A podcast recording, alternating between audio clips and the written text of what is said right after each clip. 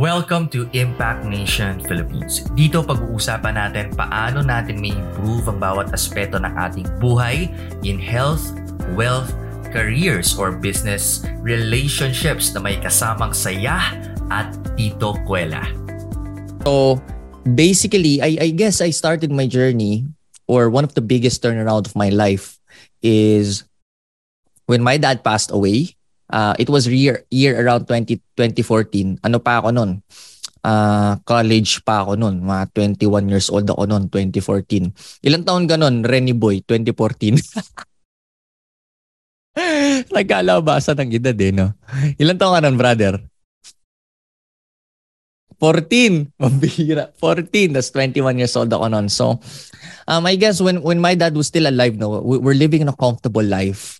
Um, kasi nag-aaral ako maayos na school sa Lasal, mga kapatid ko din, maayos na school, may sarili akong sasakyan. And I, I, I guess we're okay. We're living comfortable, no? My dad was a businessman. Uh, during that time, hindi ko rin nakalain na, hindi namin nakalain lahat na yung dad ko ay tatamaan ng cancer. Kasi kasabay ko siyang nagbo-workout eh. Sabay kaming nag-gym three times a week. So sino dito may kagaya ng experience ko no na yung mahal nyo sa buhay, nagkaroon ng malalang sakit, cancer or what? Kami lang kami lang ni JV. Okay. So okay lang 'yun no. Ano at least kwentuhan tayo, di ba?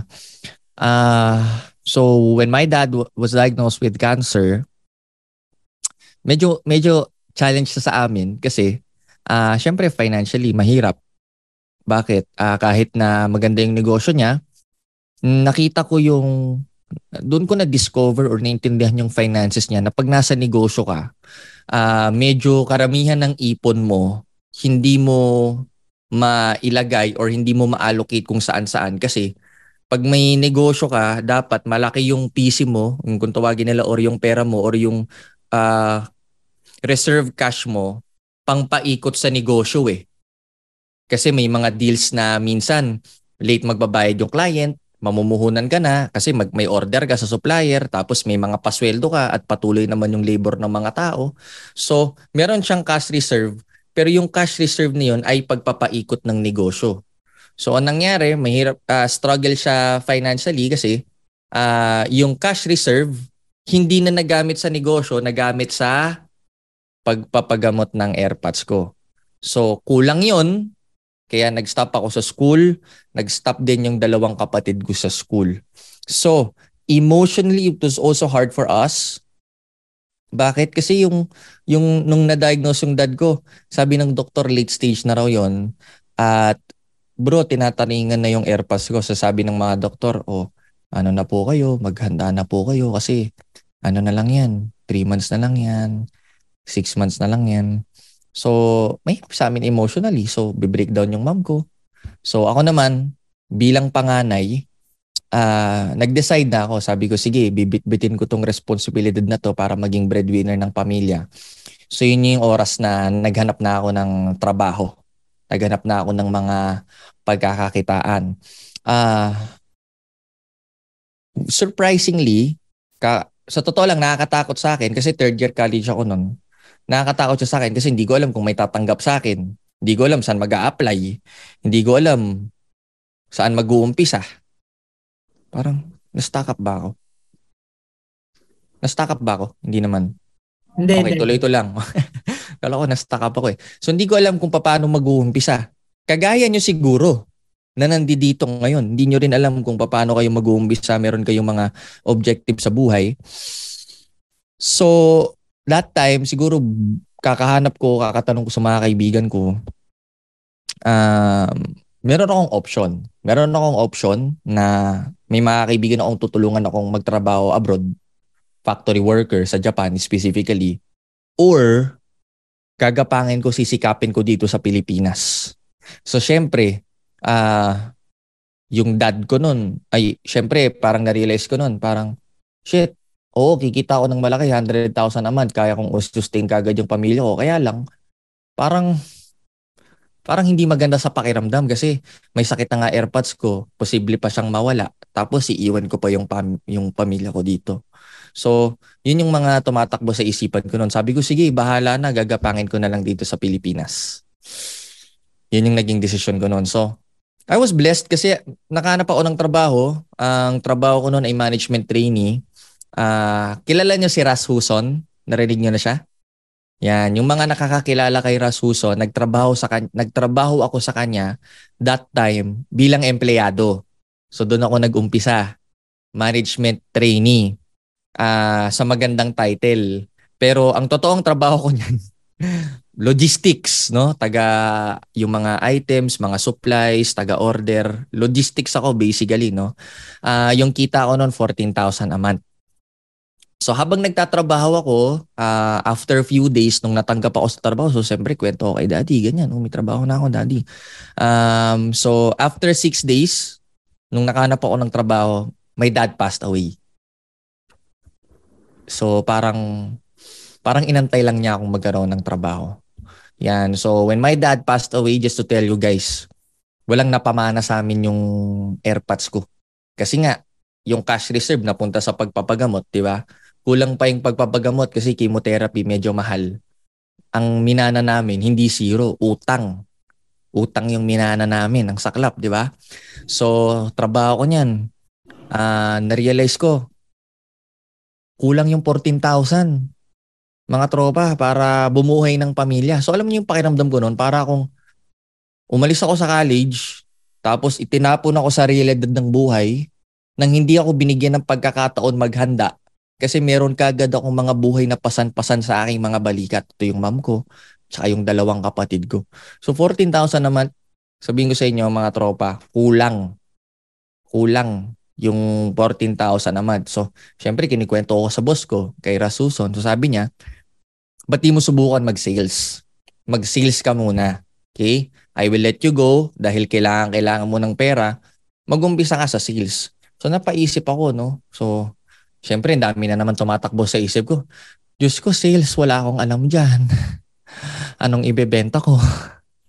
Sinong bebentahan ko? Wala akong connection.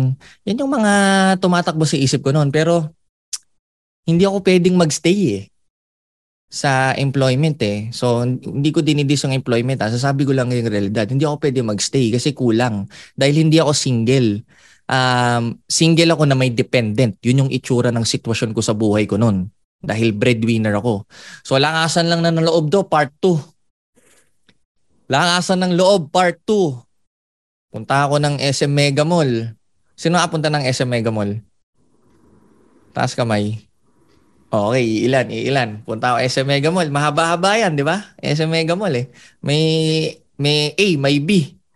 Sinuyod ko yon guys lower ground, upper ground, second floor, third floor, fourth floor, fifth floor, hanggang doon sa may mga cyber-cyber zone.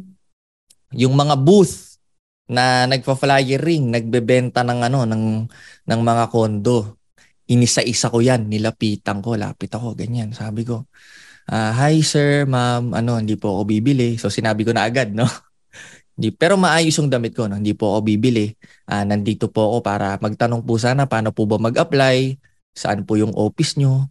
Maganda po ba yung karir nyo? Uh, okay po ba yung kitaan dyan? Kasi ganto ganyan. Gusto ko, kailangan ko pong kumita ng malaki. So, inopen up ko yung sarili ko talaga agad-agad. Kahit di ko kakilala yung kausap ko kasi desperado ako eh. Di ba? Gusto ko talagang maitaguyod yung pamilya ko. No? Yun yung nasa puso ko nun. So, usap ako, no? Ito po yung manager ko, pinakilala ko sa mga manager o di kaya kung wala yung manager, binigay yung number sa akin. So tanong ako, inisa-isa ko yon kinontak ko, nagpa-schedule ako ng interview sa lahat. Siguro mga pitong developer yon pito, apat na developer. So, sumunod na linggo, interview-interview ako hanggang namili ako, no? Parang nagdasal ako, ano po kaya kung pipiliin ko dyan? So, long, to cut the story short, naapili ako ng, ng developer, nagsimula ako dun sa sales, Siyempre, pag nagte-training ka, wala pang sweldo. Tama? eh naman yung challenge ko, guys. Habang nag... Tsaka kahit na nag-umpisa na ako, no, nakapasa na ako, wala pang sweldo kaagad yan. On the, ano pa yan, after one month pa yan. So halos tatlong buwan akong walang sweldo noon, guys.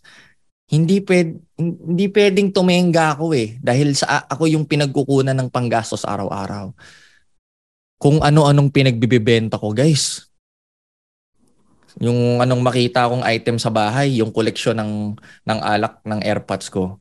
Pinagbibibenta ko yun. May pang araw-araw lang kami.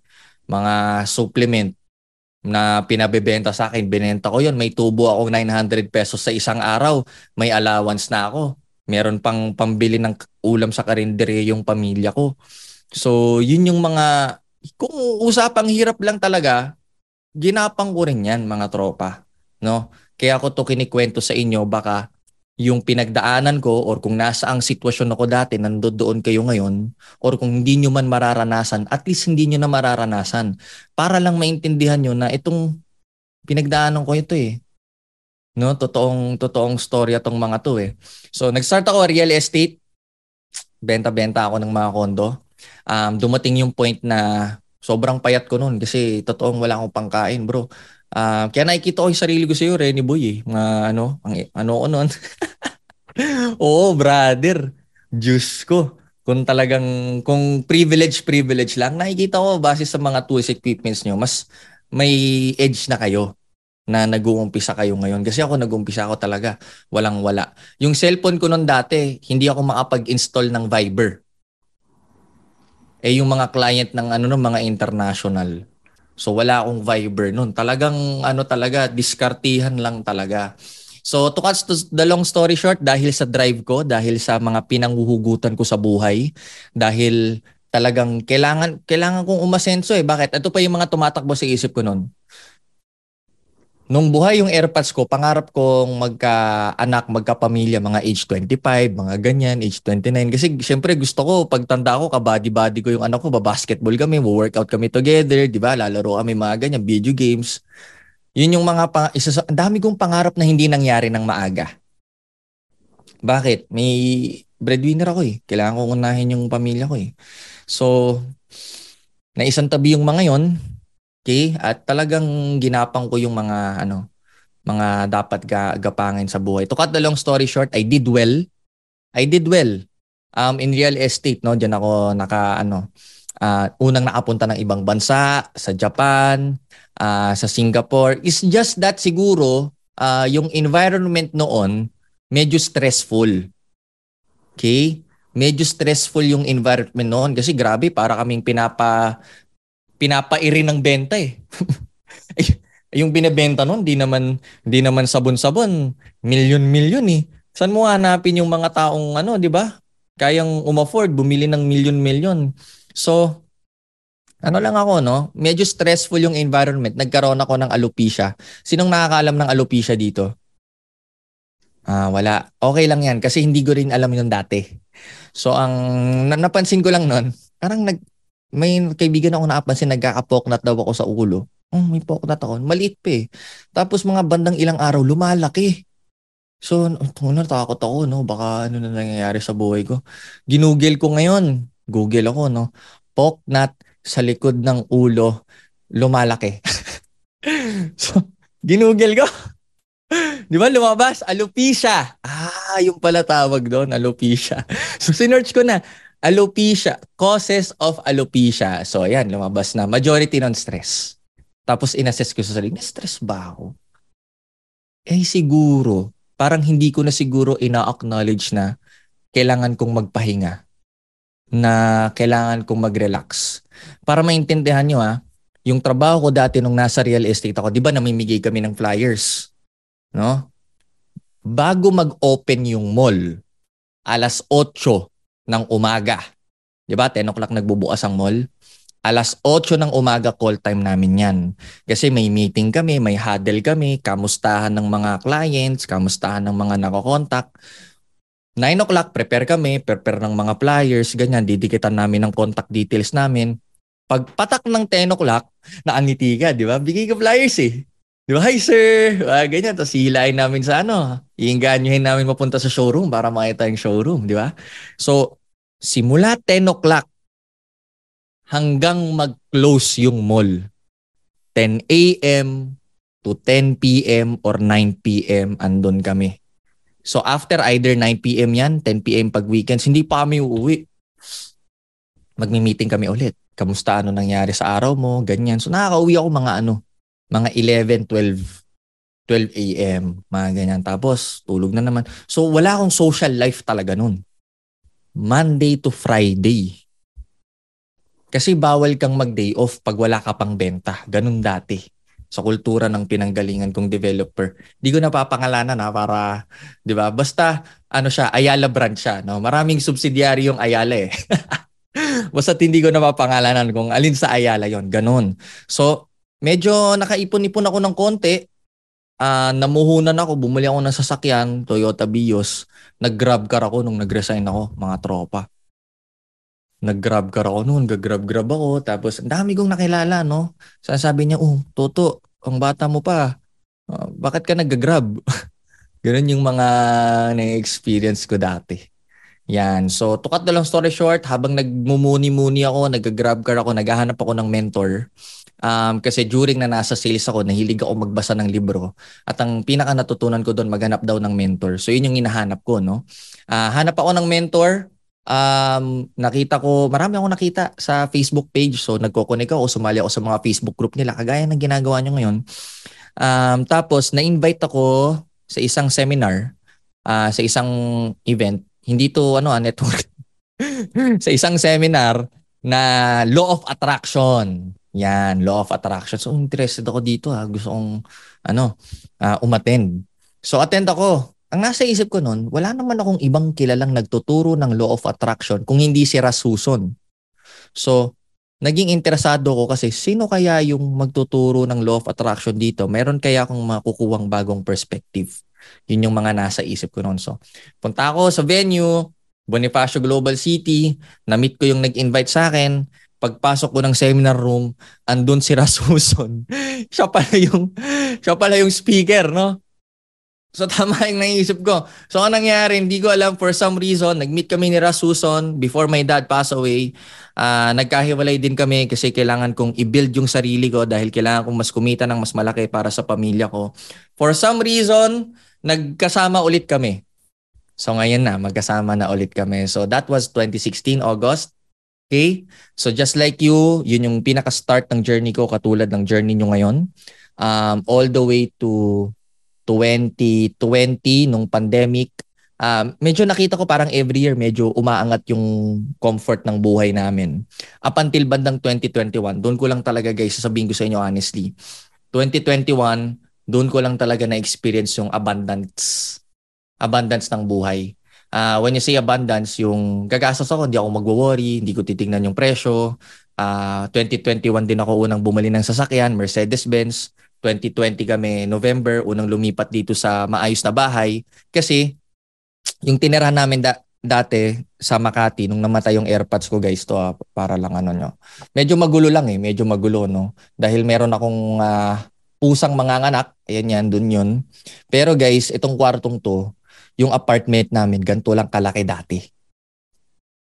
Apat kami magkaasama doon. Ako, mom ko, tsaka dalawang kapatid ko sa Pembo, Makati. Dalawang ano yun, dalawang kwarto yun. Kasing laki lang ng at o tama, dalawang kwartong apartment. Kasing laki lang ng kwarto ko ngayon na for several years hindi kami kumakain sa hapagkainan kasi wala kaming hindi kakasya yung table. Sa sobrang sikip. Parang pagpasok mo, kwarto agad, tapos may maliit na sala, tapos yung CR parang uh, siyam na tiles lang, ganun kaliit. So talagang sa side kami kumakain nun. So Nung nalipat kami dito, tuwang-tuwa syempre yung family ko, syempre tuwang-tuwa rin ako, di ba? 2021 lang lahat yun nangyari. So lahat ng abundance, travel, etc., yung pinaka, yung hindi ka na nagwo-worry sa pera, na masasabi kong pwede na akong tumigil magtrabaho. Magtatrabaho lang ako dahil gusto ko or mahal ko yung ginagawa ko. 2021 ko yun na-achieve. So, kung kung nagdaan kami sa maayos na buhay, to ganon, negative, at kung tatanungin niyo ako kung sinisisi ko yung dad ko kung irresponsible siya, hindi eh. It's just that probably no one cared enough to talk about how important financial planning is to my dad. It's just that probably no one cared enough to talk about how important financial planning is to my family. And that's the reason why what I do right now is very personal to me so that no one else, no other Filipino would other experience what I've experienced before. That gives me fulfillment. to give my all to do what I do right now. If you guys enjoy our episode for today and you want more of these, go ahead, subscribe now. You may also download the episode to help this boost at mas marami tayong taong ma-reach at matulungan. You may also leave a review for feedback or what topics you guys want to learn more in our next upcoming episodes and feel free to join our Discord community if you want to meet like-minded people.